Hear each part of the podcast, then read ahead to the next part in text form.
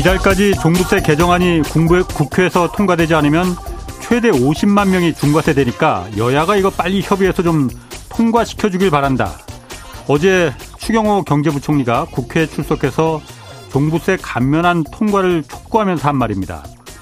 고금리 또 고물가에 허리가 휘는 건 수십억짜리 집을 갖고 있는 이 50만 명이 아니라 수백, 수천만의 서민들입니다. 서민들을 살리기 위해서 정부가 지금 돈을 써야 합니다. 가뜩이나 법인세, 소득세 줄여서 세수가 줄어들 수밖에 없는데 종부세까지 깎아주는 게 지금 정말 그렇게 급한 일인가 정말 좀 묻고 싶습니다. 뭐 저희 홍사원의 경제쇼에서도 경제부총리와 국토부 장관실에 국민들이 지금 경제에 대해서 많이 불안해하고 있으니까 한번 좀 출연해서 정부의 경제 방향과 대책에 대해서 좀 설명을 해달라. 뭐 계속 요청하고 있지만 모두 거절하고 있습니다. 대통령은 언론과 적극적으로 소통해서 스타 장관이 많이 나와야 한다. 이렇게 말한 바 있습니다. 스타 장관이란 그냥 유명해지라는 그런 말이 아니라 국민을 위한 진정한 정책으로 국민들에게 감동을 주는 그런 장관이 되라는 뜻일 겁니다.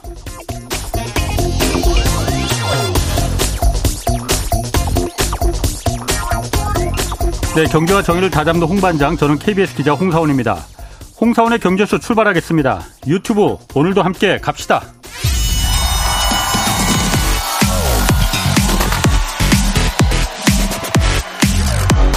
대한민국 경제 오디션 내가 경제스타 K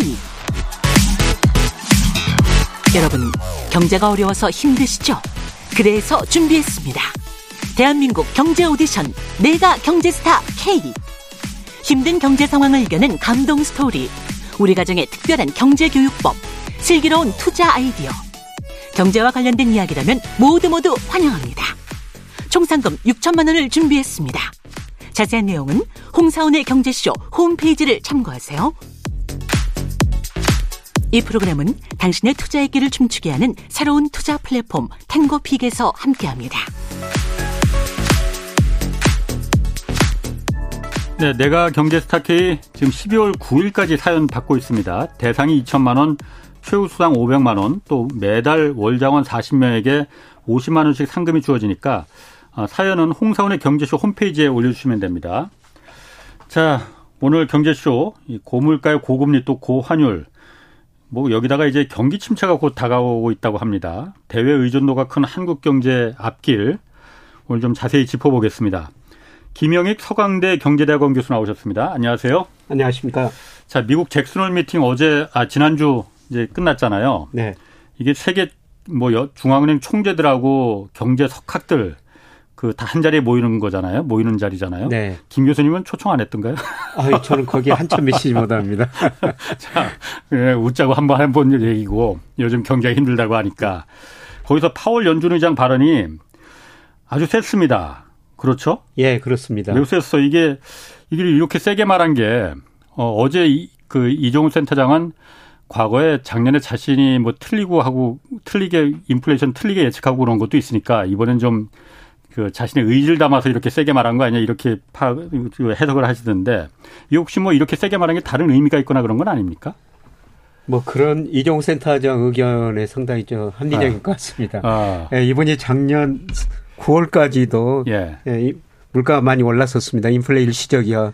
그러면서 통화정책 팽창적으로 운용하면서 자산 가격 엄청나게 거품을 일으키신 분이거든요. 예. 예 그런데 아. 올해 들어서 물가가 예상보다 더 많이 오르니까 예. 뭐 그에 대한 책임도 있고 음. 또 중앙은행 가장 중요한 책무가 음. 물가 안정이거든요. 그렇죠. 네. 네. 그래서 이번에 물가 안정을 그렇게 좀 네. 세게 강조했던 것 같고요. 이번에 특히 더 강조한 게 네. 물가 안정을 위해서는 어느 정도 경기 침체 뭐 음. 가게나 기업들 어느 정도 희생이 따를 수밖에 없다. 이 정도까지 이야기한 거거든요. 고통을 얘기했어요. 고통 감내. 예, 고통 감내를. 아. 예. 그러다 보니까 예. 뭐 시장에서는 예.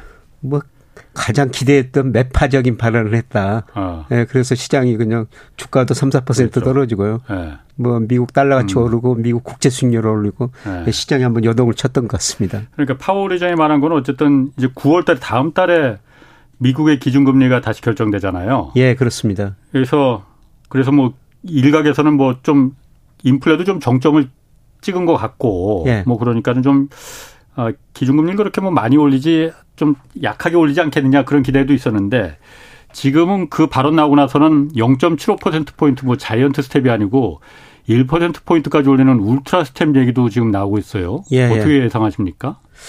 저는 뭐 ultra step은 못할 것 같고요. 예. 뭐 저는 0.50% big step 정도 하지 않을까. 예. 예 그렇게 생각하고 있습니다. 0.5. 예. 제가 그렇게 어. 생각한 이유는 예. 이미 저 물가 상승률이 미국이 6월을 고점으로 하락이 시작했다. 예. 정점은 지났다. 물론 예. 그 아직도 8% 높은 음. 수준을 음. 유지하고 있지만은 예. 저는 점차 그 7% 6%대로 떨어지리라 보고 있습니다. 예. 뭐 제가 그렇게 보고 있는 이유는 유가가 배럴당 110달러, 120달러까지 갔다가 최근 90달러 안팎으로 떨어졌고요. 예. 예, 그다음에 미국 돈 공급이 많이 줄어들고 있어요. 무슨 공급? 돈, 돈, 돈 통화량. 달러 공급이? 예, 예. 예. 예. 그 대표적인 통화 지표가 M2 강의 통화라고 그러는데요. 예. 이게 뭐 코로나 때는 25% 이상 공급됐거든요. 음. 예, 그런데 바로 최근에 7월 통화 공급량이 나왔는데 증가율이 5%로 나왔어요. 예. 적정 예. 수준보다 오히려 더 적게 공급하고 있거든요. 예. 예, 그리고 최근에 그 미국 소비가 좀 둔화되는 조짐을 보이고 있습니다. 예. 그래서 예. 물가 상승률이 뭐 저는 6월을 고점으로 상승률은 둔화될 것이다. 예. 예. 이렇기 때문에 금리를 뭐 0.75, 1% 올리기는 힘들지 않을까. 더구나 이번 저 금요일 날 예. 미국 8월 고용 고용 동향이 발표되거든요. 네, 고용. 예. 네. 7월에는 52만 8천 명으로 전문가들 한 25만 명 정도 증가했을 것이다. 그 두 배 이상 실제로 증가해 버렸어요. 참 고용은 음. 예측하기가 쉽지 않거든요. 예. 거의 예. 뭐 완전 고용에 가깝죠, 지금. 예, 그렇죠. 실업률도 3.5%로. 그런데 네. 8월 고용 동향이 우리 시간으로 이번 주 금요일 날 저녁에 발표가 되거든요. 예. 그런데 콘센서스가 한 27만에서 30만 명 정도 증가할 것이다. 안 좋아지는구나. 예, 이 정도 증가하면은 그래도 괜찮은 편인데요. 지난달보다는 안 좋아진다 예, 이거죠. 제가 전망하기는 예. 그것보다도 좀 낮아질 수가 있다는 겁니다. 아, 고용이 안 좋아진다. 예. 그래서 미국 중앙은행 통화정책 목표는 고용 극대화하고 물가 예. 안정입니다. 예. 예. 그동안 고용이 이렇게 좋아지고 실업률도 낮으니까 예. 물가 높으니까 금리를 올릴 수가 있었는데요. 예. 뭐 앞으로 고용 상황이 어떻게 되느냐 거기에 따라 가지고 뭐 자이언트 스텝을 하든지 네. 울트라 스텝을 하든지 할 텐데요. 고용 사정이 점차 안 좋아질 것 같고요. 예. 그리고 미국은 그 주간 실업수당 청구 건수라고 있거든요. 실업수당 청구 건수. 예. 실업을 당하면은 가서 아. 실업수당을 청구하게 됩니다. 그런데 예. 이런 실업수당 청구 건수가 최근에 조금씩 조금씩 올라오고 있어요. 실업자가 많아진다는. 예, 실업자가 조금씩 늘어난다는 것이죠. 예, 그리고 미국 고용은 정말 탄력적인데요. 예. 만약 기업들이 경기가 안 좋다고 판단하면은 예. 당장 고용을 줄여버립니다. 예. 얼마나 미국 고용이 탄력적이냐면요. 2020년 코로나 때문에 미국 경제가 급격하게 안 좋아졌지 않습니까? 예. 2020년 3, 4월 달에 미국 비농업 부분에서 고용이 2,200만 개가 줄어들어요. 예. 2,200만 개가 무슨 의미냐면은 10년 동안 거의 늘었던 일자리가 음. 단두 달 사이에 줄어드는 음. 나라가 미국이라는 겁니다. 예. 예, 그래서 지금 일부 기업들이 경기가 나빠진다 이런 네. 예상을 하고 고용을 좀 줄이고 있다 이런 이야기가 나오는데요. 네. 실제로 이제 경기가 나빠진다고 기업가들이 판단하면은 네. 고용을 많이 줄일 수밖에 없습니다. 예. 그래서 앞으로 고용이 음. 어떻게 되느냐 거기가 가지고 미국 통화 정책이 음. 달라질 텐데요. 예, 제가 보기에는 미국 경제 성장률이 많이 떨어지고 고용도 뭐 10월, 11월 음. 가면서는 오히려 마이너스 나올 가능성이 있다고 저는 보기 때문에 예, 음. 갈수록 금리를 못 올리겠다. 파월이 이번에 겁을 많이 줬지만은 고용 지표를 보면은 좀 생각이 달라질 거라고 보고 있습니다. 아니 그러면은 조금 전에도 말씀하셨듯이 파월이 작년에도 그렇게 함부로 이 그 말했다가 그 망신을 당했는데 네. 0.5% 포인트 정도 물론 제가 그 김 교수님의 그 예지력을 뭐 의심하는 건 예, 예. 아니고 예. 어, 0.5% 만약 올릴 생각이었으면 당장 이제 9월 얼마 안 남았잖아요. 예. 다음 달에 올릴 건데 예. 0.5%포인트 올릴 거라면 이렇게 세게 겁을 주지 않았을 건데 뭐 고통이니 뭐 감내해야 된다느니 그렇지 않아요? 그냥 올리면 될 것 같은데 예, 그냥 말 나름대로 그분이 미국 경제 정보를 훨씬 더 많이 저보다 가지고 있을 텐데요. 당연히. 예. 그래서 제가 보기에는 좀 아, 작년에 거예요, 실수를 했기 때문에 예. 좀 이번에는 물가에 대해서 너무 또 감인 반응이 아닌가 아. 예, 그런 생각이 듭니다. 그래요? 예. 그럼 김 교수님 생각에는 0.75가 아니고 한 0.5% 포인트로 예. 지난달 어, 지난번 기준금리 인상보다 좀 낮아지겠다. 예. 지난 음. 두 번에 걸쳐 가지고 0.75% 포인트 자이언트 예. 스텝을 했거든요. 예. 예. 그리고 앞으로 FOMC 음. 미국 뭐 연방 기금리 결정회의가 예. 세번 남아 있어요. 예. 그렇죠. 그래서 9월 20일, 21일 있고 11월, 12월이 있거든요. 예. 그래서 저는 한 많아야 3.5%가 네. 이번 금리 인상 사이클이 마지막이 아닌가. 그러니까 이번에 연말까지 예. 3.5%. 예. 아. 이번에 한 번 올리면은 지금 2.5니까요. 예. 상한선이 3%가 되는 거거든요. 예. 11월 12월 달에 뭐 한 차례 더 올리면은 네. 3% 3.5%가 되거든요. 그럼 내년에 기준금리 인하한다는 얘기도 있었잖아요. 그런 기대였지만 그것도 가능해요 그러면은? 저는 가능하리라고 보고 있습니다. 지금 어. 이번에 파월 연준의장은 전혀 네. 기대하지 말아라. 그러니까 어 그렇게 생각 안 하는 분들이 또 많은데 예. 지금 한국에서도 예. 예. 근데 음. IMF가 지난 7월 달에 경제 전망을 하면서요. 예. 전체적으로 경제 전망을 다 낮췄는데 선진국 중에서는 미국을 제일 많이 낮췄습니다. 예. 내년에 미국 음. 경제 성장률 1.0%로 전망해 놨는데요. 예. 유로존은 1.2. 예. 일본은 1.7% 성장한다고 전망했거든요. 예. 내년에는 미국 아. 경제가 아. 일본 경제보다도 낮은 성장을 할 거라는 거죠. 그게 IMF 공식 전망이에요. 일본보다도 예. 그런데 어. 주로 저 IB들 뭐 투자은행들이라고 그러죠. 예. 이들이 전망한 것 보니까요. 그것보다도 더 낮습니다. 아. 제가 최근에 가 아홉 개 IB들이 그 조사한 것 보니까 예. 뭐 BOA Bank of America라고 그러죠. 뭐 도이치뱅크 그다음에 노무라 같은 데는요. 내년 미국 경제 성장률 마이너스로 전망하고 있어요. 특히 노무라는 내년 미국 경제 음. 성장률 마이너스 1.1%로 전망하고 있습니다. 올해 어쨌든 1분기, 2분기도 다 마이너스였잖아요. 1분기, 2분기 네. 마이너스였죠. 아. 1분기 연율로 마이너스 1.6, 2분기 네. 마이너스 0.6. 예. 예. 음. 그러면은 김 교수님 생각에는 경기가 이렇게 지금 꼬꾸라지고 있고 실업자 수도 아직 이번 지난달까지는 괜찮았지만은 이제 어 하락세로 실업자가 점점 늘어나고 있으니 네. 연방준비제도에서 그렇게 겁 없이 금리를 껑충껑충 올리지 못할 것이다. 예. 잘못하면 다 죽으니까. 예. 그래서 음. 항상 이 사람들이 하는 이야기가 예. 데이터를 보고 예. 결정하겠다. 근데 아, 지금까지 데이터는 어. 좋았습니다. 예, 그런데 아. 이제 앞으로 9월, 10월 예. 고용 데이터를 한번 봐야. 된다는 거죠. 그러면은 네.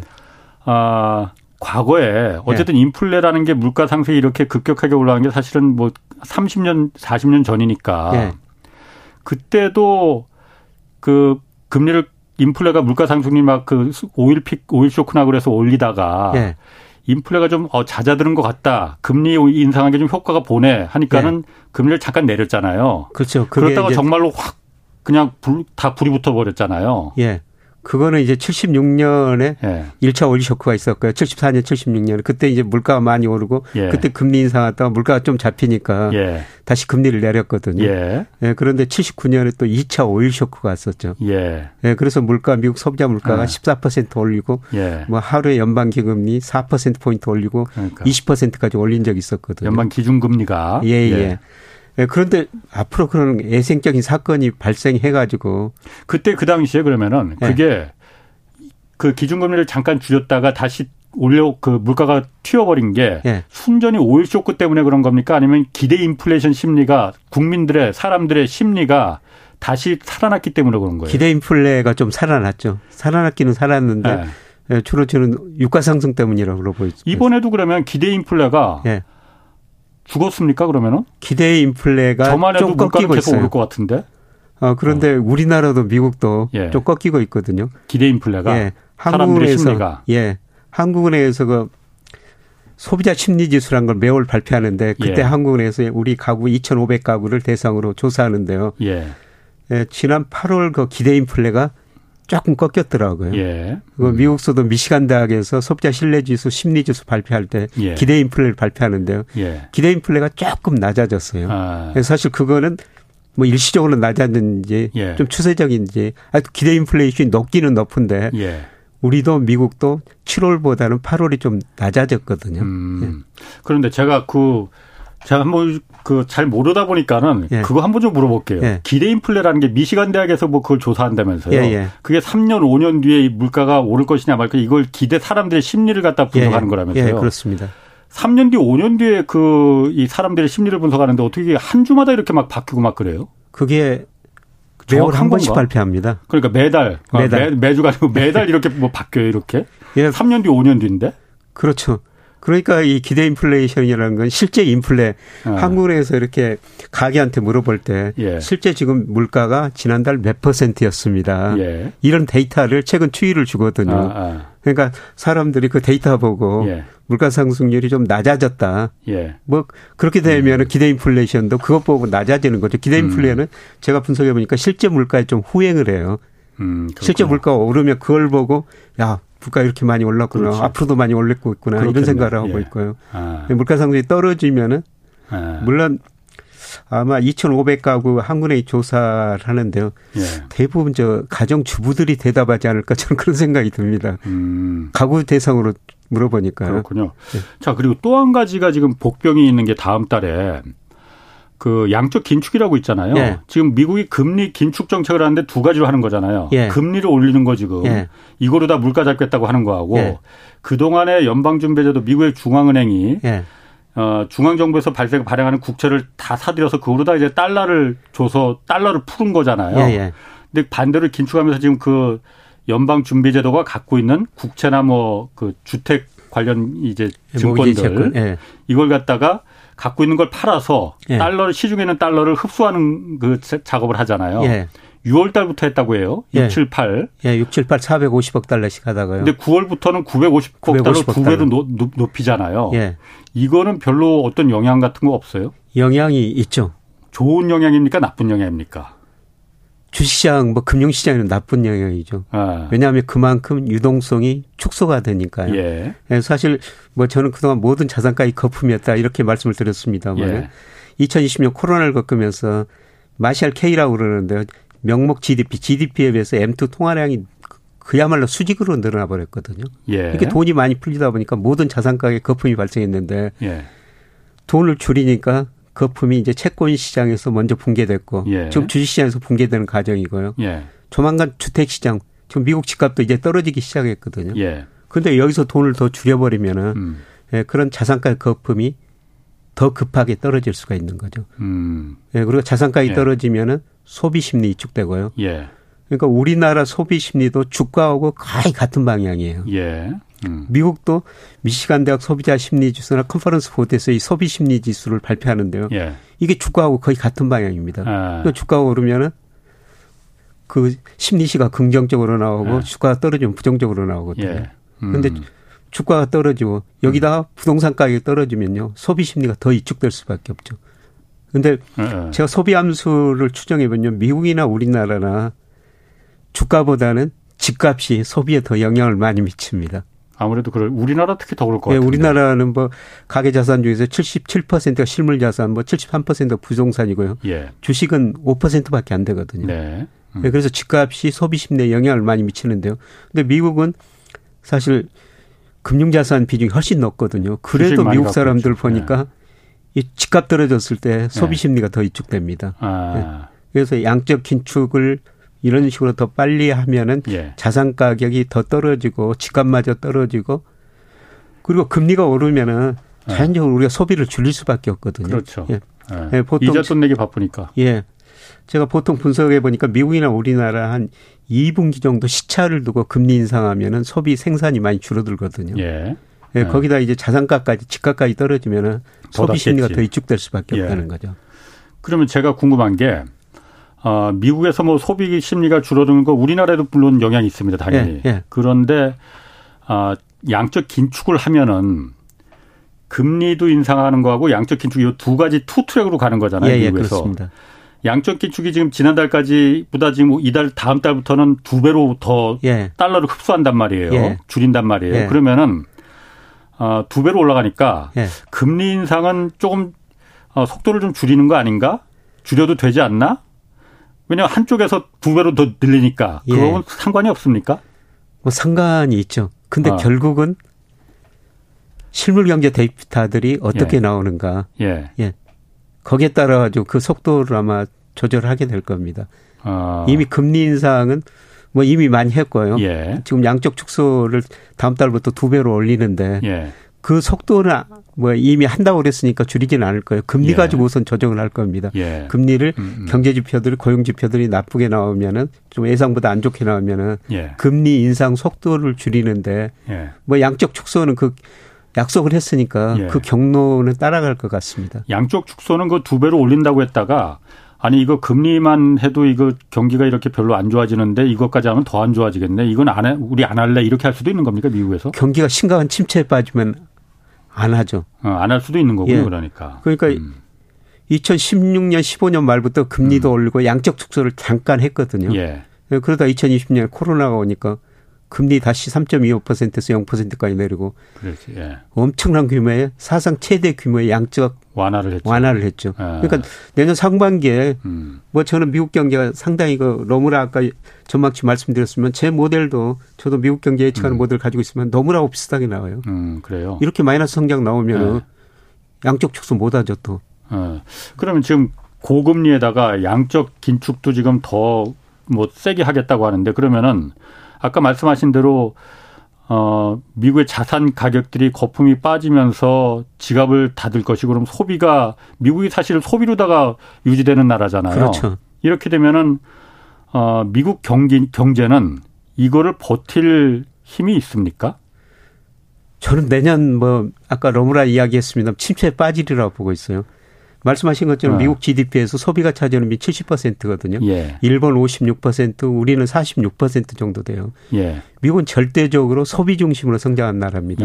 그런데 예. 1분기, 2분기 미국 경제가 마이너스 성장을 했습니다. 음. 투자도 안 되고 수출도 안 되니까. 예. 근데 소비는 증가했거든요. 예. 예. 그래서 경제학자들이 소비는 증가하고 고용도 증가하는데 무슨 경기 침체냐. 예. 그런 이야기를 했는데 예, 저는 올 4분기 내년 상반기 가면은 소비가 줄어들 거라는 겁니다.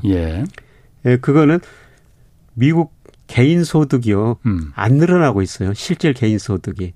그 물가는 오르니까 예. 물가만큼 임금이 올라야지 임금은 또 나중에 오르게 되거든요. 예. 실질 소득이 안 늘어나니까 미국 사람들이 그동안 모아놨던 돈을 지금 많이 쓰고 있습니다. 예. 그래서 미국의 음. 가계 저축률이 장기 평균이 한 7%가 넘어요. 예. 예. 그런데 지난 7월 통계 보니까 5%로 떨어졌거든요. 예. 모아놓은 돈 지금 쓰고 있다는 겁니다. 그럼 미국 경기가 침체를 들어가는 거는 이제 내년부터는 들어간다라고 보면은 예.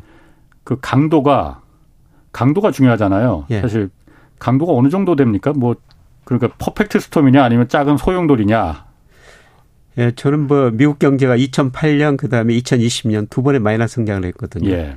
근데 2020년에는 정말 짧은 경기 수축이었어요. 그러니까 MBR 전미 경제 연구에서 경기 확장 수축 국면을 발표하는데요. 네. 2020년에는 3, 4월 두 달 경기 수축 국면이 두 달밖에 아니었었거든요. 예. 음. 그만큼 돈을 많이 풀고 정부가 돈을 많이 썼다는 것이죠. 예. 그래서 정말 경기가 빨리 회복됐는데요. 그런데 예. 이번 경기 침체가 오면은 저는 더 길어질 거라고 보고 있습니다. 왜냐하면 미국 연방정부 부채가 GDP 대비 130% 근접하고 있거든요. 예. 음. 정부가 돈을 그렇게. 쓸 여지가 별로 없다는 거죠. 예. 예. 그리고 미국 가계 부채는 물론 2008년보다는 좀 낮아요. 예. 근데 미국 기업 부채는요. 지금 GDP 대비 50% 미국 기업들이 금융에서 빌리고 채권 발행하는 게 GDP 대비 50%인데요. 이게 미국 기준으로 보면 역사상 최고치에 근접하고 있거든요. 음. 지금 그래도 물가는 떨어지기는 떨어졌지만은 아직 물가가 상당히 목표치 2%를 훨씬 높은 수준이기 때문에 금리를 많이 인하할 수도 없고 예. 금리를 내리더라도 소비 투자가 안 늘어날 거라는 거죠. 내년 침체가 오면은 예. 단기적으로는 2020년 2분기보다는 그 마이너스 폭은 좀 아. 줄어들더라도 이거에 이번에는 좀 길게 가리라고 보고 있습니다. 정책 수단이 간다. 별로 없기 때문에. 정책 재정적인 정책을 쓸 수가 없기 때문에. 예, 그렇습니다. 그러면은 미국 경제가 사실 미국 경기가 그렇게 그럼 매우 안 좋다고 이렇게 말해도 괜찮은 거예요? 매우 안 좋게 침체가 들어간다 이렇게 말해도 표현해도 괜찮은 거예요? 저는 뭐 매우보다 심각한 침체가 한번 오리라고 있습니다. 심각한 거하고 매우하고 어떤 게 더 심각 그 안 좋은 건가? 매우보다 매우 매우 그냥. 아 매우 매우. 예. 더 매우보다 더 안 좋다. 2008년, 2020년보다 그러면은 아. 예, 더 오래 지속되려 보고 있거든요. 그래요. 예. 그러면 매우 매우 심각한 경기 침체로 들어간다면 미국 경기가 예. 사실 미국 경기가 안 좋으면 전 세계 경기가 다 안 좋은 거잖아요. 예. 다안 좋아지잖아요. 예. 일단 한국 경기는 그러면 어떤 건지 그리고 미국 경기가 안 좋은데 왜 다른 나라 경기들이 왜 따라서 안 좋아지는 건지 그것도 좀 궁금하기도 하거든요. 네, 미국 경제가 안 좋으면 다른 경제도 안 좋아질 수밖에 없죠. 미국 GDP가 작년에 세계 GDP에서 차지하는 비중이 24%거든요. 예. 뭐 중국이 18%입니다. 그런데 2008년 미국에서 금융 위기가 왔는데요. 예, 그때는 세계 경제가 마이너스 0.1%밖에 성장 안 했어요. 예. 왜냐하면 중국이 있었습니다. 중국이 막아주고 예, 중국이 워낙 크게 성장했으니까 그렇지. 9% 2010년에 예. 10% 성장해 버리거든요. 그래서 2008년 우리 뭐 별 미국이 그러니까. 어려우더라 별 어려움 없이 지났어요. 그러니까 2008년 금융위기 때는 미국이는 어려웠지만은 우리나라 같은 경우는 중국이 쿠션 방어막 역할을 해줘서 중국이 워낙 성장이 컸으니까. 예, 그때 중국만이 자본주의를 구제한다. 예. 일부 경제학자들 그런 극단적인 음, 이야기까지 했었어요. 예, 예. 그 중국 때문에 세계 경제가 견뎠었거든요. 예. 근데 2020년 가가지고 세계 경제가 마이너스 3.1% 성장하거든요. 예. 세계 경제가 마이너스 3.1%한 거는 IF 역사상 정경 전망 처음입니다. 1930년대 어떤 나라도 방어해 줄 만한 그렇죠. 게 없었군요. 예. 근데 내년에 침체가 온다면은 예. 중국도 더 방해해 줄 능력이 없다는 겁니다. 그렇죠. 지금 네. 중국의 구조적인 문제가 뭐냐면 2008년, 2009년 이렇게 군내 10% 성장한 거는 기업들이 엄청나게 투자를 해버렸거든요. 예. 예. 그 당시 투자가 GDP에서 차지하는 세계 평균이 한 22%인데 중국은 예. 47%까지 갔어요. 예. 이렇게 투자해가지고 군의 10% 성장했는데 예. 투자했다는 건 기업들이 생산 능력을 많이 늘려놨죠. 예. 음. 근데 지금 수요가 부족해요. 그래서 기업이 부실해지고 돈을 빌려준 예. 은행이 부실해지죠. 예. 특히 2009년 10년에 그렇게 많이 어. 성장한 거는 건설 투자. 뭐 여기 음. 안유아 교수 가끔 나오는데 그거는 예. 시멘트 GDP라고 표현하지 않습니까? 다 들으시는구나. 예. 예. 아, 이 방송은 어디 가든지 우리 조금 예. 예, 듣습니다. 그만큼 예. 공부가 많이 되기 때문이요. 예. 시멘트 GDP라고 표현할 만큼 건설에 성장한 거거든요. 예. 근데 우리도 한번 생각해 보시면요. 우리 86년, 88년에 3조와 저유가 그랬죠. 저금리 저달러 아. 즉 엔강세로 우리 86년 88년 연평 12% 성장했어요. 그래 그때 그랬었어요. 예. 80년대. 근데 89년 들어가지고 그 노태우 정부 들어섰죠. 예. 3조 왕이 끝나니까 수출이 안 되니까 이분이 뭘 가지고 경기를 부양했습니까? 부동산. 각종 사회 간접 자본 투자, 예. 주택 200만 원 건설. 그렇지. 그러면서 우리 기업 은행 부채가 갑자기 늘어나 버린 거예요. 어, 투자는 잔뜩 해놨는데 예. 빚, 빚, 빚 얻어다가 빚 얻어다가 투자는 어, 계속 삼조가 일어날 그 계속될 것처럼 생각하고 예, 그래서 대기업이 부실해지고 예. 은행이 부실해졌지 않습니까? 그게 97년 IMF 경제위기예요. 그 IMF 음. 경제위기는 음. 한마디로 부실한 기업 은행을 처리하는 과정이었죠. 예. 중국이 지금 비슷한 단계라는 겁니다. 그렇게 기업들이 돈 빌려 아주 많이 투자했는데 지금 예. 수요가 부족하니까 기업이 부실해지고 은행이 부실해지고 있습니다. 근데 우리는 IMF 음. 처방에 따라 정말 빠른 구조조정을 했죠. 예. 이들은 구조조정 스스로 해야 되기 때문에 구조조정 속도가 상당히 느려요. 아. 네. 중국이 뭐 극단적인 마이너스 성장까지 안 가지만 2008년, 2009년 그런 역할을 지금 해줄 수가 없다는 겁니다. 기업 은행이 부실해져 가지고. 그만 지금 조금 전에 얘기해 주신 게 우리나라가 1990 2007년에 그 IMF 외환위기를 맞은 게 그래서 나라가 다 망했던 게 어, 그때 기업 부채가 워낙 심각했어요. 그러니까 3조 호황으로다가 예. 영원히 이 3조가 기름값 싸고 이렇게 막 이렇게 될 줄 알고 예, 예. 잔뜩 기업들이 빚 얻어다가 시설 투자 왕창 하고 막 그랬잖아요. 그렇죠. 그랬다가 예. 이제 경기가 점점 안 좋아지니까 예. 말씀하신 대로 부동산으로 다 이제 부동산을 돌았단 말이에요. 예. 그러다가 이제 97년 IMF 위기를 맞은 거잖아요. 예, 예. 중국이 그럼 지금 마찬가지로 여태까지 호황으로 다 경제 성장이 막 두 자릿수로 하면서 예. 기업들이 기업 부채 중국 굉장히 심각하지 않습니까? 예, 거기다 또 한국하고 똑같이 마찬가지로 과정이 코스가 그대로인 게 부동산 또 잔뜩 거기로 그렇죠. 돌려갖고 부동산이 지금 부실이 거품이 심해졌고 그러면은 중국이 곧 그때 한국 꼴이 나는 겁니까?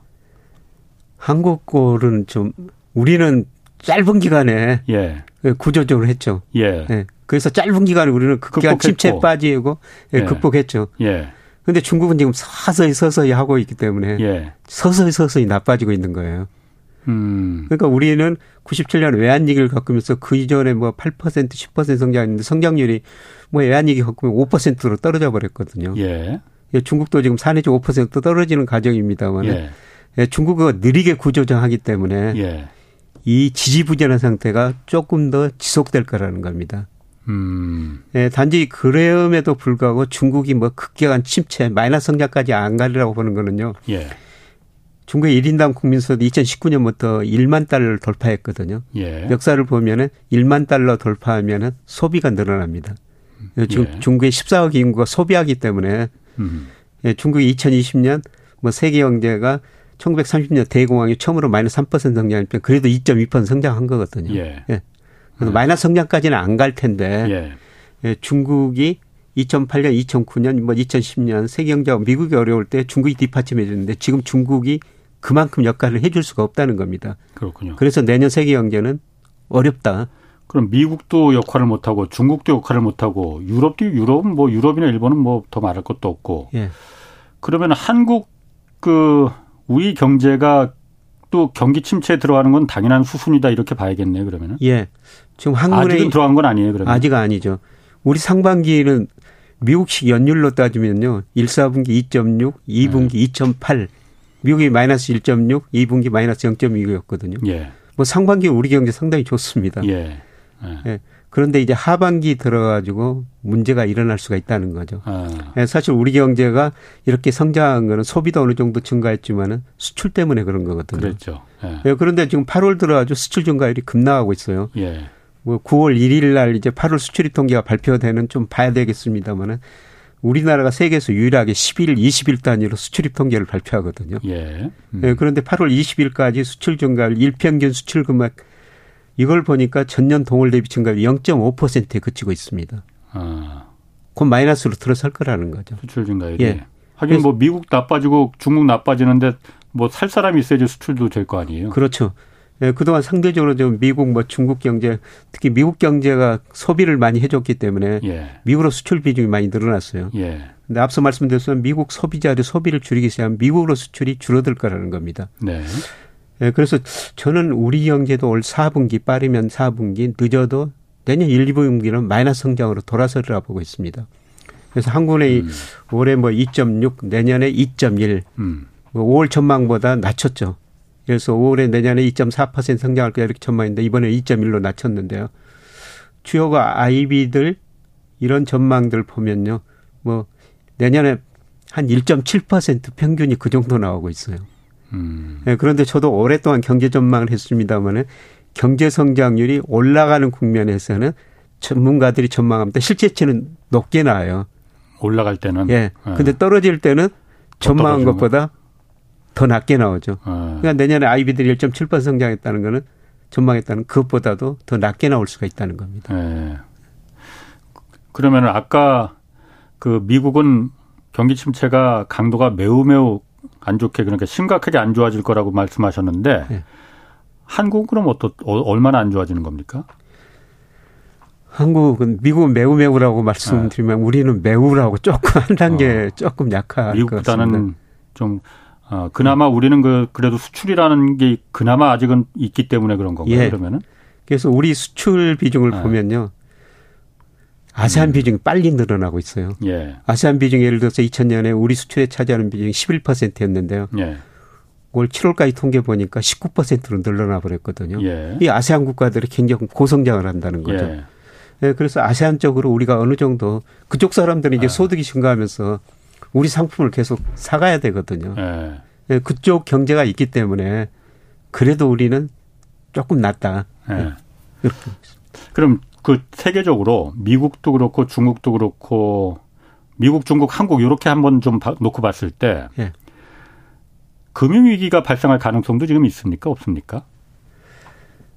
왜냐하면 그게 가장 무서운 거잖아요. 예. 근데 중국은 금융 시스템이 지금 많이 위험하고요. 예. 저 구조적 은행들 많이 해야 됩니다. 예. 근데 우리는 뭐 그동안 97년 외환위기, 2008년 글로벌 금융위기 그러면서 예. 은행들은 그래도 상대적으로 우리나라 은행은 좀 건실해진 것 같아요. 물론 예. 이제 제가 보지 못했던 어떤 거 파생 상품, 음. 뭐 일부 전문가들은 지금 저축은행들 부동산 가격 떨어지면 일부 저축은행들 굉장히 예. 유동성 위기를 겪을 것이다. 이렇게 예. 전망하고 있지 않습니까? 그런데 예. 최근 그 돈이 보니까요. 은행의 그 2년 만기 정기 예적금 예. 그쪽으로 돈이 많이 들어오고 있습니다. 뭐 이자율 높으니 높아지니까. 예, 이자율 아. 높아지고요. 뭐 주식시장, 채권시장 안 좋으니까 예. 그쪽으로 돈이 들어오고 있는데 만약에 경기가 어려워지고 위험한 시기가 온다면은 예. 돈들이 더 안정성을 타가지고 은행으로 그 2년 만기 적금 이런 거로 이동해 버릴 거라는 거죠. 예. 음. 예, 그러면 비은행 금융권들은 상당히 어려워질 수도 있어요. 예. 네? 아. 그래서 부동산 최근에 부동산 가격이 많이 올라가지고 그쪽으로 계속 투자를 많이 늘렸거든요. 일부 금융회사들이. 예. 근데 부동산 예. 가격이 떨어지면 지금부터 뭐 어떤 회사가 좀 어렵다 어렵다 이런 보도들이 좀 서서히 나오기 시작하는데요. 예. 아마 비은행 금융권들은 상당히 좀 어려워질 가능성이 높습니다. 근데 그게 이제 은행은 상대적으로 예. 건전을 하고 건전하니까 예. 예. 전체적으로 확산은 안 될 것 같은데요. 예. 근데 저는 내년에는 뭐 금융 위기보다 실물 경제 침체, 실물 침체. 예, 실물 위기라고 보고 예, 있거든요. 실물의 위기, 그냥 경제 위기 정도로. 예, 그렇습니다. 어, 경제 위기다. 우리나라 금리는 어떨 것 같습니까? 그럼 지금 어, 제가 어, 파월 의장이 그러니까 잭슨홀 미팅에서 좀 세게 말한 거 보고 저는 사실 어, 다음에 다음 달에 그 금리를 올리는 게 0.75% 포인트는 일단 기본으로 깔고 가겠고 어쩌면 1% 포인트 ultra step으로 진짜 올리는 것도 예. 아니야? 뭐 이런 생각이 들긴 들더라고요. 예. 물론 김 교수님은 0.5% 포인트로 지금 예상을 하셨지만은 저거 뭐 점심 내기 한번 하시지 뭐. 예, 뭐 그러시죠. 그런데 예. 아, 지난주 우리가 그 한국은행의 기준금리 0.25% 포인트 올렸잖아요. 예, 예. 그때도 아, 우리가 선제적으로 좀 0.5% 포인트로 좀 먼저 올려야 된다라는 예. 얘기도 있었어요. 그렇게 예. 그렇게 해야 된다는 얘기도. 예. 그런데 0.25로 올린 거는 아, 미국이 그러니까 좀 인플레도 좀 어느 정도 정점에 잡힌 예. 것 같고 또 여러 가지 그 뭐그 뭐 개인 소비 지출 이것도 좀그 예. 피크를 좀 지난 것 같고 그러니까 줄어들고 있고 그러니까 아, 미국이 이렇게 금리를 꽁충꽁충 못 올리겠구만 이런 예. 생각을 좀 어, 하고 한 거 아닌가. 예. 그러면 그래서 0.25로 다 좀 낮게 잡은 예, 거 예. 아닌가. 예, 예, 이게 잘한 겁니까 못한 겁니까? 뭐 저는 0.25 일단은 뭐 현재 상황 봐가지고 잘했다고 평가하는데요. 예. 문제는 저 다음이 문제죠. 근데 이번에 한은 총재가 기자 간다면서 예. 금통위원 중 한 명이 이런 이야기를 했대요. 하느니 정부에서는 독립했지만은 페드 네. 미 연준에 대해서는 의존적이다 독립 못했다. 이창용 총재가 그렇게 얘기했어요. 예. 네. 사실 그거는 맞죠. 예. 예. 미국이 전 세계 금융시장을 좌지우지하니까요. 예. 예. 미국이 금리를 많이 올려버리면은 예. 우리도 뒤따라 올려야 되죠. 그렇죠. 우리 이제 올해 두 번 남았거든요. 예. 예. 미국은 세번 남았고. 예. 우리는 어. 10월, 11월 예. 예. 두번 남았습니다. 예. 그래서 2.5%인데요. 그래서 2.75 혹은 3%까지도 갈 수도 있을 것 같습니다. 예. 그런데 그거는 역시 우리도 물가하고 경기가 중요할 것이다. 예. 그런데 지금 정부에서 물가 상승률이 뭐 8, 10월 무렵, 뭐 8, 예. 10월 이런 무렵이 정점일 것이다. 예. 이렇게 이야기를 하고 있는데요. 저는 그 시기가 더 빨라질 거라고 보고 있거든요. 물가 정점 시기가. 예. 저는 지난 6월이 아니었을까. 우리나라도? 예, 예. 어. 이제 이거는 금방 발표집니다. 이번 주 그러니까. 금요일 날. 예, 예, 예. 7월 8월 소비자 물가가 발표되거든요. 우리나라도 금요일 날 발표돼요? 예, 금요일 날 아. 침에 예. 예. 음. 8월 소비자 물가가 발표됩니다. 예. 예. 그런데 아 7월이 정점이었다고 생각하는데 7월이 그러니까, 아. 6.3%였거든요. 그렇죠. 우리나라는. 예, 6.3%. 아. 근데 콘센서스 보니까요. 예. 뭐 인베스팅닷컴이라고 거기 보니까 6.1%로 지금 예상이 돼 있거든요. 음, 좀 낮아진 예, 좀 7월이었다. 예. 음. 그래서 이거는 뭐 9월 2일 날, 예. 뭐 그날 소비자 물가 8월께 발표되니까 그게 굉장히 중요한 수치, 의미 있는 수치인데요. 예. 예 저는 뭐 원자재 가격이 떨어졌죠. 예. 예 그다음에 우리 소비 이축되고 있죠. 예. 이런 걸 음. 보면은 우리나라 물가 상승률도 음. 물론 6.1%도 굉장히 높은 거죠. 예. 하는 총재가 5% 이상 되면은 금리를 많이 올릴 수밖에 없다. 예. 이런 이야기를 하는데 그렇죠. 예. 뭐 6.1%도 굉장히 높은 수준인데 예. 일단 물가 상승률은 점차 낮아질 것이다. 예. 예. 이게 이제 정도의 차이죠. 그렇군요. 예. 일가에서는 그러니까 이게 어 물가 고물가 시대가 지금 이제 뭐 이제 끝나는 게 아니고 이 계속되는 거 아니냐. 왜냐하면 어 세계화도 이제 뭐 거의 끝났고 예, 예. 여러 가지 블록 경제로다가 옛날 냉전 체제처럼 그렇게 돌아가는 회귀하는 시기고 보호무역이 이렇게 그 각 나라가 서로 주장하고 그러면은 상시적으로 그냥 고물가 시대가 되는 거 아니냐 이런 얘기도 있거든요. 저는 고물가보다는 한 중물가. 중물가. 예. 아. 그러니까 사실 2000년에서 아. 2019년까지는 전 세계가 디스인플레이션 저물가 시대였거든요. 예. 예. 그게 가능했던 것은 1990년대 후반에 미국에서 정보통신 혁명으로 생산성이 크게 개선돼 버렸어요. 예. 생산성이 개선됐다는 건 같은 상품을 더 싸게 살 수가 있다는 거죠. 음, 예. 예. 그리고 중국이 2001년에 세계 무역기구 WTO에 가입하면서 예. 저임금을 바탕으로 전 세계 물건을 싸게 공급해 줬지 않습니까? 세계화가 완성됐죠, 예. 그때. 예. 그래서 이것 때문에 전 세계 물가 안정됐는데요. 예. 지금 미국의 생산성이 예를 들어서 1995년에서 2008년까지는 연평균 2.5% 생산성이 증가했는데요. 예. 그 이후로는 1.5%예요. 예. 생산성이 많이 낮아지고 있고요. 예. 문제는 중국이죠. 예. 중국의 그렇죠. 임금이 많이 오르고 있기 때문에 예. 중국이 과거보다 전 세계 물건을 싸게 공급할 수가 없습니다. 네. 예, 그리고 홍전이 말씀하신 것처럼 global value chain의 변화가 있죠. 예. 이번 코로나를 거치면서 미국이 그 이전에 마스크 생산 안 했거든요. 예. 그거를 이제 자기 나라나 멕시코에서 생산해야 된다는 겁니다. 예. 음. 근데 중국보다 자기 나라나 멕시코에서 싸게 생산할 수 없죠. 비용이 올라가는 시대가 그렇죠. 된 거죠. 예를 네. 들어서 월마트에 진열된 상품 절반 이상이 중국산일 정도다. 예. 그런 이야기가 나오는데 그거를 미국서 싸게 생산할 수가 없습니다. 예. 네, 그래서 뭐 저물가 시대는 지났는데 음. 저는 수요가 소비가 이축되기 때문에 예. 중물가 시대다. 아. 예. 그럼 어쨌든 중물가도 예. 물가가 저물가보다 높은 건데 저물가보다 물가 잡으려고 지금 그 금리를 계속 올리는 거잖아요. 예. 다른 거 경기 침체를 그 감내하고서도 예. 그럼 어차피 물가가 잡지도 못하는 건데 금리 안 올려도 되는 거 아니에요? 그러면은 그런데 각국의 너무 무식한 질문인가? 예, 각국의 통화정책 목표가 예. 물가 목표를 뭐 수정하면 되죠. 예. 아, 물가 근데 중물가 시대 아. 들어가면은 구조적이면은 물가 예. 목표를 수정하겠죠. 예. 근데 대부분의 말, 물가 상승률 목표가 소비자 물가 기준으로 예. 2% 안팎이에요. 예. 근데 구조적으로 뭐 중물가 시대 접어들었다 중앙은행 이렇게 판단하면 물가 예. 목표를 3%로 올릴 수가 있죠. 음. 예. 아, 어차피 구조적으로 2%는 불가능하니 예. 그거를 수, 기준 인플레이율을 좀 올리게 올리는 예. 거다. 예. 음. 그렇군요. 알겠습니다. 그 한국 경제는 예. 그러니까 3 지금 아까 말씀하신 대로 2.75에서 연말까지 한 3% 정도 기준금리를 예상하신다고 하셨잖아요. 예. 예. 그 정도면은 사실 뭐 우리나라는 그 주택담보대출에 워낙 많은 돈이 예. 들어가 있고 예. 그 부동산 거품이 지금 워낙 많이 끼어 있으니까 예. 그 정도 금리 수준이면은 어, 견딜 수 있습니까? 쉽지 않을 것 같습니다. 지금 우리 가계 부채가 굉장히 높고요. 뭐 올리금 상환 부담 비율이 40%라는 거거든요. 예. 가게가 이제 100만 원을 벌면 40만 원을 매달 올리금 상환에 써야 된다는 거고요. 예. 예 그다음에 금리가 뭐 이 정도 높아버리면은 예. 돈 빌려 가지고 집 사신 분들이 예. 상당히 좀 힘들어질 것 같습니다. 예. 예? 아, 힘들어진다. 그러면은 아까 제가 그 금위가 올 가능성이 있느냐 그 물어본 것도 사실 그거에서 좀 연장되는 거거든요. 예. 왜냐하면 어, 정부에서도 금위 같은 건 지금 가능하지 않, 그, 발생할 가능성이 거의 희박하다는 게 어제도 잠깐 좀 얘기했었지만은 우리나라 은행들이 예. 어, 주택담보 대출을 해줄 때 예. 집이란 담보를 LTV 한 70%를 예. 담보로 잡고 있지 않느냐. 그러니까 예. 집값이 막말 30% 이하로 떨어지지 않는 한 예. 이거 담보가 확실한데 어떻게 하느냐라는 얘기인데 예. 사실 담보 이하로 떨어지기 전에 먼저 연체자가 생기기 시작하면은 예. 제가 은행장이라 하더라도 예.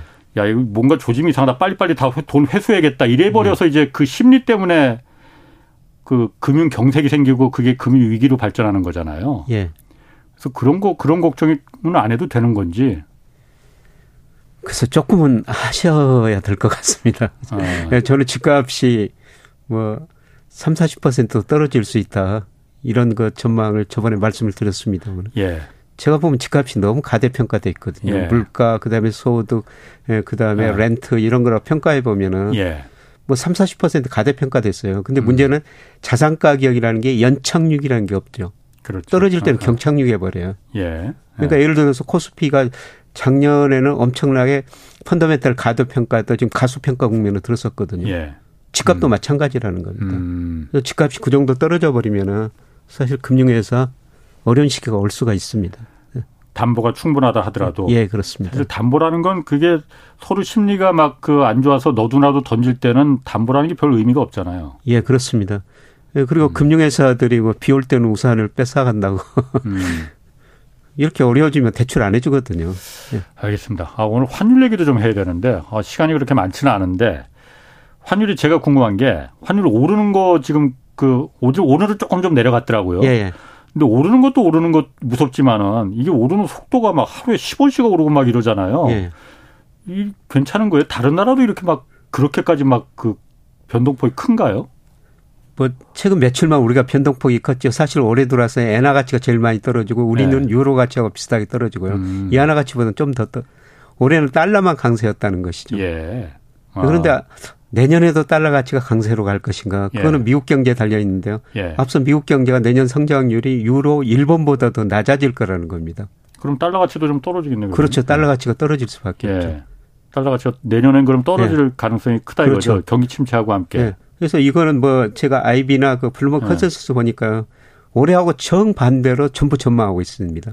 어. 올해는 달러 가치가 전부 강세인데 내년에 달러 가치 떨어지고 유로, 위안, 엔 다 같이 오른다는데요. 예.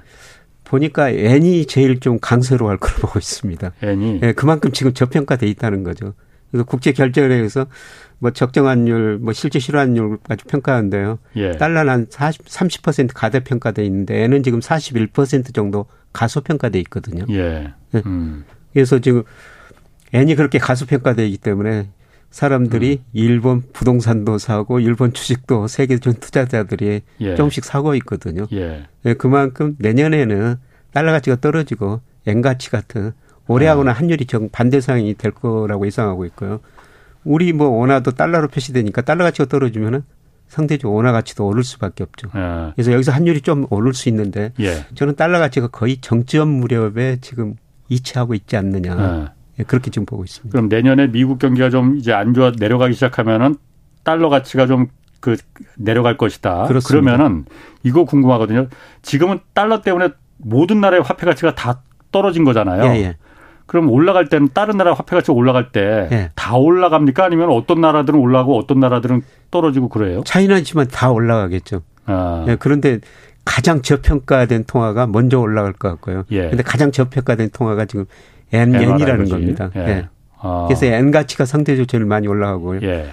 그다음에 뭐 IMF 전망처럼 내년에 미국 경제 1.0, 미국 경 일본 1.7% 성장한다면은 예. 뭐 N이 더 많이 올라갈 수밖에 없죠. N 가치가. 예. 음. 그리고 그러면은 우리나라에서도 외환 그것 때문에 뭐 그 외환 위기까지 발생할 가능성 뭐 그렇게 없을 것 같다고들 하는데 어, 어쨌든 환율이라는 게 기업들도 그러니까 지금 이게 뭐 수출 기업들한테도 지금 이 정도 환율이 고환율이면 좋은 게 아니라면서요. 네. 할수 있는 뭐 어떤 정부에서 그 대응 방안, 대책 이런 게 좀 어떤 게 있습니까? 그냥 미국 경기가 침체되기만을 그 기도해야 되나 그러면은요? 뭐 본적으로 시장 개입은 해야 되죠. 그 예. 개입하게 돼 있으니까. 예. 뭐 미 재무부도 GDP 대비 2%야 중앙의 애한 시장 개입은 허용해 주거든요. 예. 뭐 환율이 예. 지나치게 우리 돈 가치가 떨어졌다면은 예. 우리 뭐 외환 당국에서 시장 개입하고 계속 신호를 좀 보내야 되죠. 근데 어. 가장 중요한 거는 달러 가치가 떨어지길 기다릴 수밖에 없는 상황이죠. 어, 달러 가치를 그러니까 떨어 그러니까 외환 개입을 한다면 하면은 예. 그게 먹히긴 먹힙니까? 먹히죠. 그럼 지금은 그 외환 개입을 하고 있는 거예요? 그럼 이렇게 올라갔는데? 부분적으로 조금씩 하고 있는 거로 알고 있는데요. 아. 예, 적극적으로는 안 하는 것으로 생각합니다. 예를 들어 적극적으로 해가지고 하루에 2, 30원 떨어뜨리려면은 예. 이 투자자들도 외환 투자자들도 사기가 무섭죠. 예. 그러면은 뭐 달러 덜 사게 되죠. 아, 달러도 덜 산다. 예. 이게 어쨌든 그 어, 어떤 그 이 달러 가치가 올라간 게 투기 세력이나 이런 거 그런 장난이 있는 건 아니에요, 혹시? 뭐 부분적으로 투기 세력이 있을 겁니다. 있긴 있을 거다. 예. 예. 아, 하긴 뭐... 위기일 때 기회라고 하는 사람들이 있으니까. 예. 알겠습니다. 오늘 여기까지 듣겠습니다. 김영익 서강대 경제대학원 교수였습니다. 고맙습니다. 네, 고맙습니다. 내일은 미국의 인플레이션 감축법이 한국 산업계에 미칠 파장 자세히 이거 좀 분석해 보겠습니다. 지금까지 경제와 정의를 다잡는 홍반장 홍사원의 경제쇼였습니다.